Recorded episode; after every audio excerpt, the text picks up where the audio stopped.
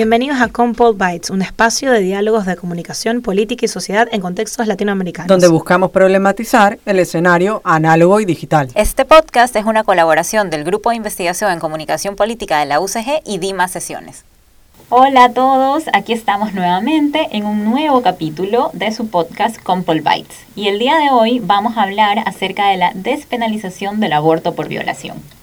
Y la verdad es que estuvimos en un debate interno entre nosotras sobre si traer este tema al podcast o no, ya que es un tema tan controversial.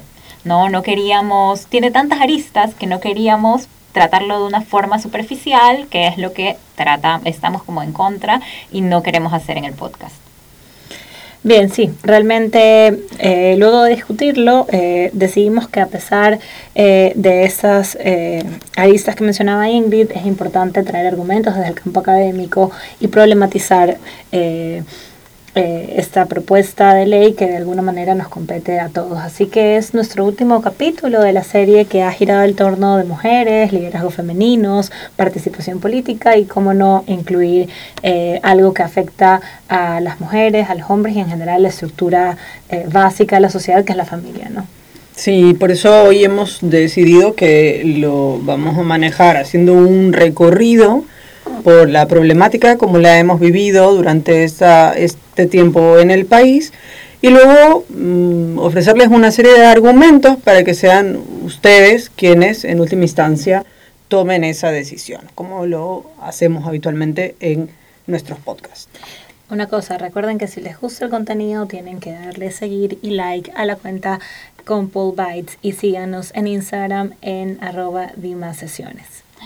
Perfecto. Y ya con esa pequeña cuña, entonces comenzamos. Eh, creemos que es importante hacer una brevísima línea de tiempo acerca de, bueno, no del aborto, sino de la despenalización del aborto en Ecuador. El aborto es legal desde 1938 a través de distintas causales. Es decir, desde hace más de 80 años ya estaba despenalizado el aborto en casos donde la biosalud de la mujer está en peligro o cuando una mujer, y estos términos de la época, idiota o demente, haya sido violada. En 2014 ya estos términos fueron reemplazados por una mujer que padezca discapacidad mental, ¿no? Entonces, y para poder ejecutar los abortos se toman como base, no solo en el Ecuador, sino en otros países, los protocolos médicos a nivel nacional propuestos por el Ministerio de Salud Pública y por la Organización Mundial de la Salud.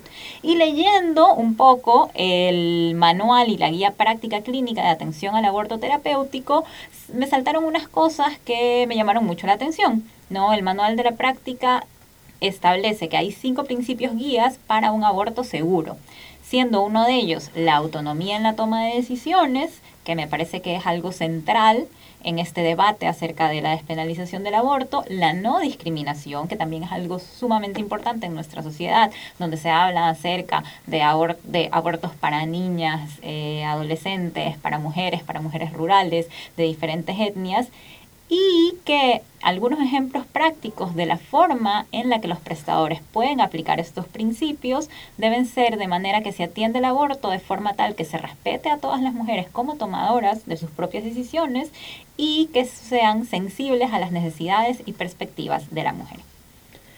¿Y cómo se ha dado el debate actual?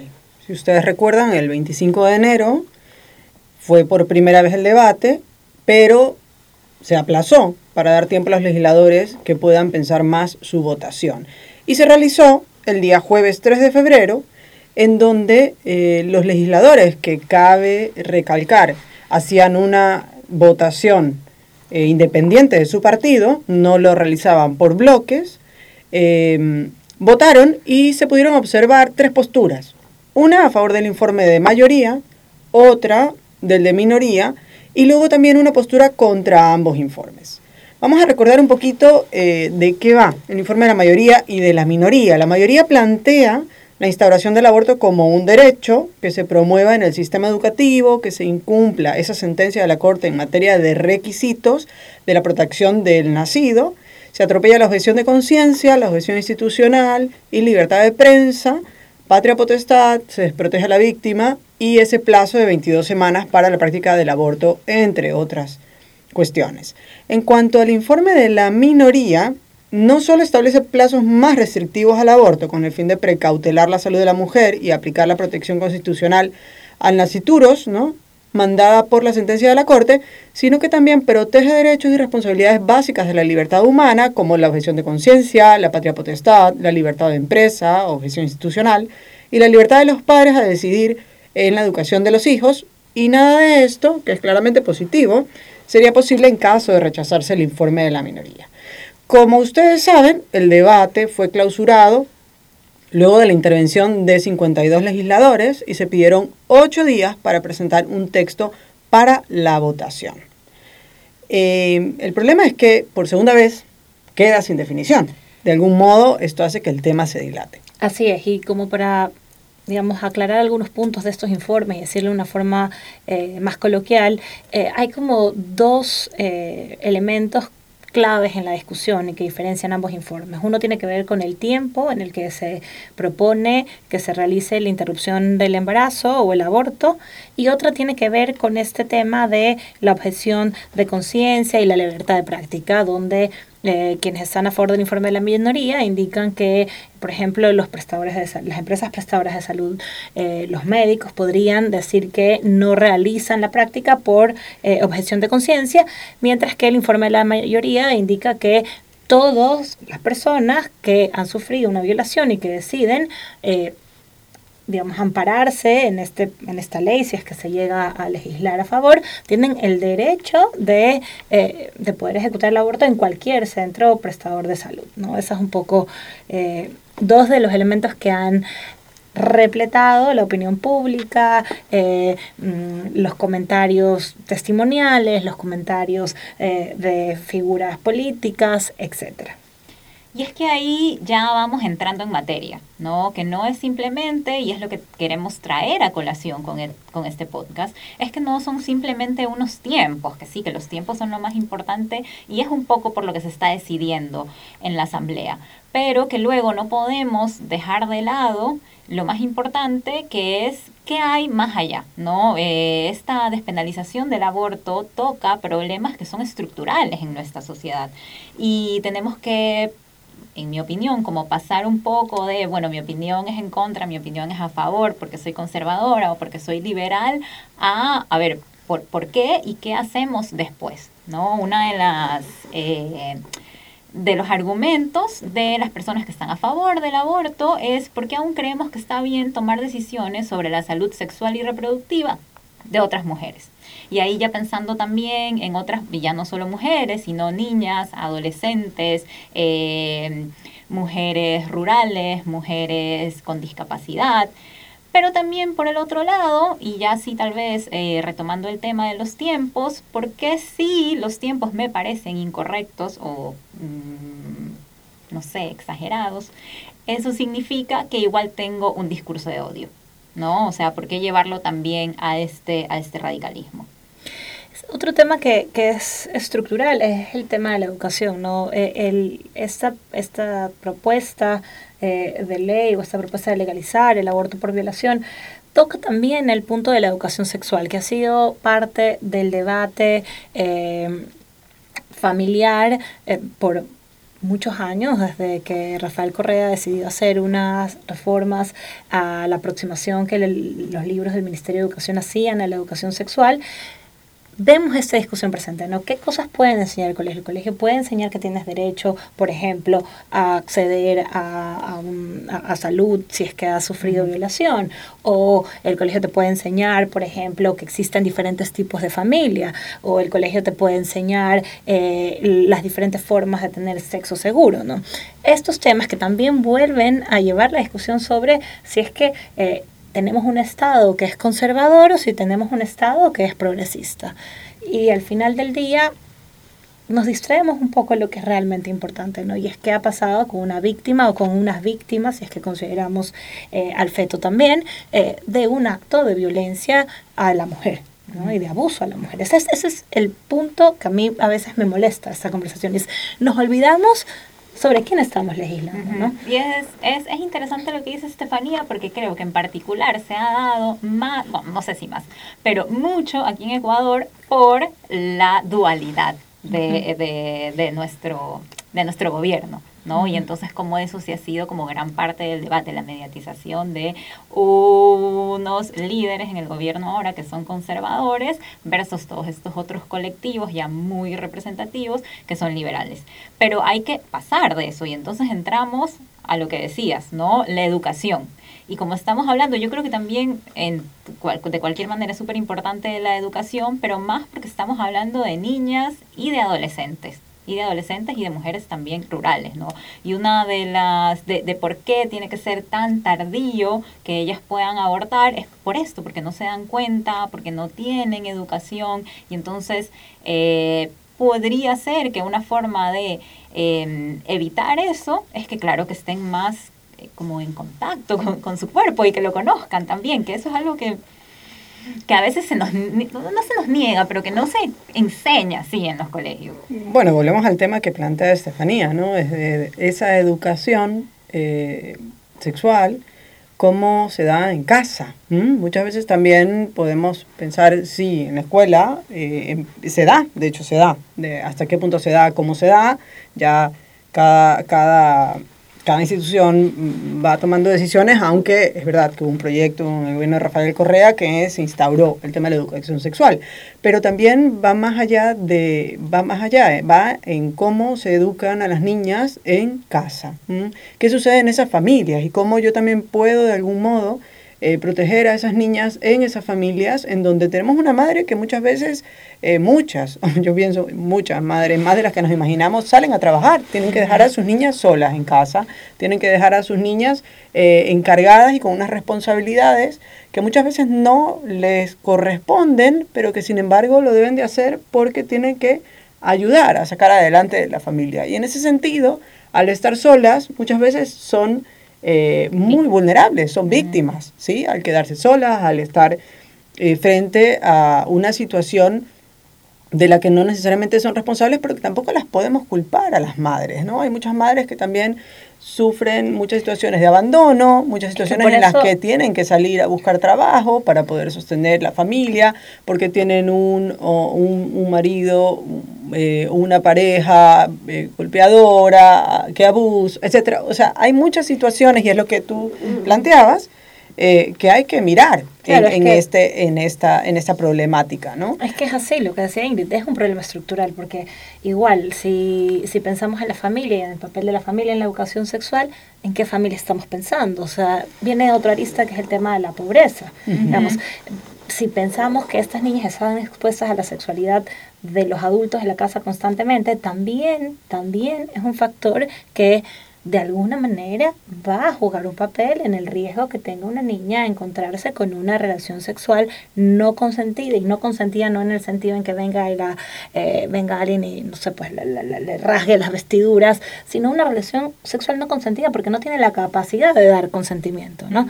pero pensemos que hay hogares que miden dos metros que no tienen ningún tipo de, de, separación, y donde los niños están constantemente a vivir la sexualidad de los adultos de la casa entonces, es estructural, ¿no? Es, es definitivamente estructural. Y pensarlo desvinculado de eso, a mí por lo menos me genera muchísimo ruido.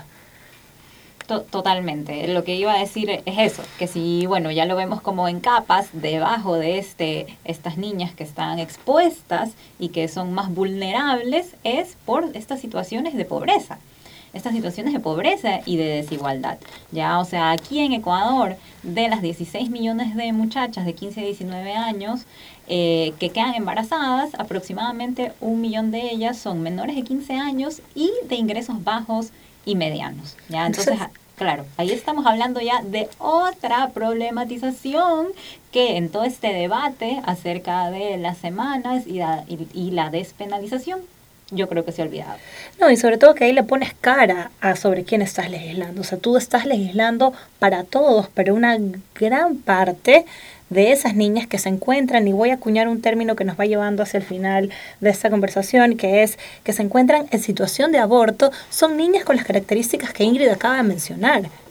¿Ya? Y de alguna manera, si nos podemos a pensar, o por lo menos ya aquí sí hablo a título personal, si me pongo a pensar sobre la objeción de conciencia del médico, sí, pero no, o sea, sí está bien que la tengas, perfecto, pero eso no te da el derecho de quitarle a esta niña la opción de decidir eh, qué hacer, porque como decía la Organización Mundial de la Salud, es fundamental que se respete sus decisiones.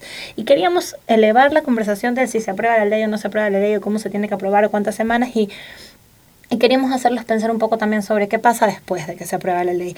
Estuvimos revisando bastantes material y encontramos una guía para el apoyo, para la formación de acompañantes a mujeres en situación de aborto. Y una de las cosas que más nos llamó la atención fueron estos factores que determinan eh, la condición de mujer en nuestra cultura latinoamericana y pensar el género desde como lo hemos venido hablando en los capítulos anteriores, pensar la cultura patriarcal, los estereotipos, las desigualdades estructurales en las familias también por el género, son factores que, que debemos visualizar cuando pensamos en estas mujeres que se encuentran en una situación de aborto. ¿ya? Eh, es fundamental y el texto las define de la siguiente manera. Eh, Entendemos por situación de aborto el contexto de una mujer cuando toma la decisión de interrumpir un embarazo y todas aquellas circunstancias físicas, emocionales, personales, económicas y sociales que confluyen para que se dé. Y creo que eso es clave. Hay un montón de situaciones que tienen que confluir para que exista una víctima que se encuentre en situación de aborto. Sí, yo creo que eh, retomamos el tema de que es un problema estructural, retomamos el tema de que eh, implica eh, por parte de, de, la Administración Nacional, del Gobierno Nacional, de las políticas eh, públicas, eh, pensar mucho más allá solo de esta, en esta situación, sino pensar, como lo decíamos antes, en la educación, pensar en la situación de la familia, en temas de pobreza, etcétera. Em, a la hora de dar solución a este tema, no lo hacemos solo con una ley con, una, con, con, con determinar si, si, si, la despenalización es ley o no, eh, sino mirando estas otras aristas, ¿no? dando solución a estas otras problemáticas, ¿no? porque si resolvemos eso podemos estar ganando mucho terreno en lo otro y no tendríamos que estar pensando en estos debates de si sucede o no sucede, eh, que sea la despenalización una ley, ¿no? En el momento en que nosotros tenemos o influimos en la educación de esas niñas, en el momento en que ayudamos a estas familias en estas situaciones, a estas mujeres en esta situación de aborto, si les damos los elementos y la contención necesaria, el acompañamiento psicológico, el tema educativo, es decir, un sinnúmero de cosas que van más allá de solo ese tema, ¿no?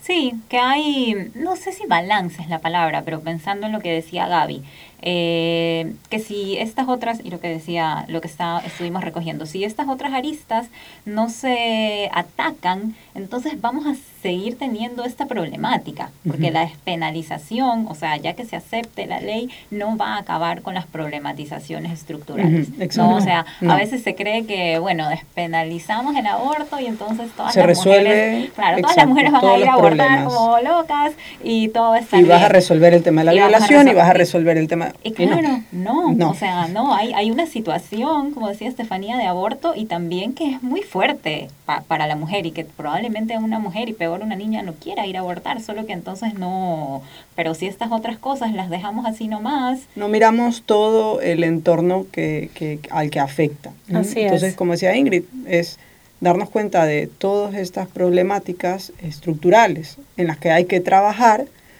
y no solamente de un aspecto, ¿no? sino todo lo que eso conlleva. Así es, y finalmente mm, yo creo que ya para, para cerrar un poco, eh, en, en, este caso no vamos a dar nuestras opiniones personales de cómo nos posicionamos en relación al tema, porque aunque mm, algunos es la cuarta vez, la quinta vez que nos escuchan, otros nos conocen tal vez un poco más, eh, todas tenemos posiciones muy diferentes, probablemente personales en relación al tema.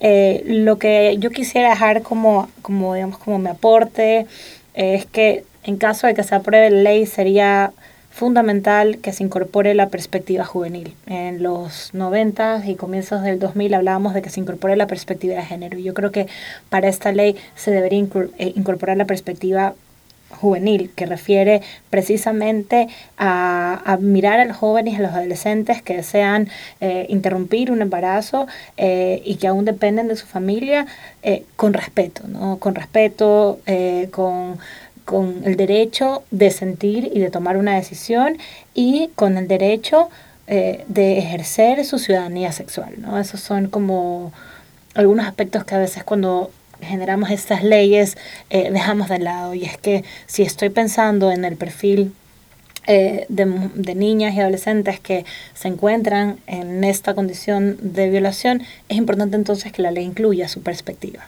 Ese sería mi, mi cierre. Totalmente. Es que sí, pues si no, ¿para qué lo dice la OMS? Lo tiene ahí muy lindo escrito, pero no, no, está en la vida real. Y bueno, creo que con eso cerramos. Eh, cerramos el capítulo y cerramos, la, temporada. Exacto. Totalmente. Cerramos la primera temporada de Compol Bites. Vamos a tomarnos unas semanas de descanso para luego venir con un nuevo conjunto de, de capítulos sobre una problemática que ya les estaremos contando.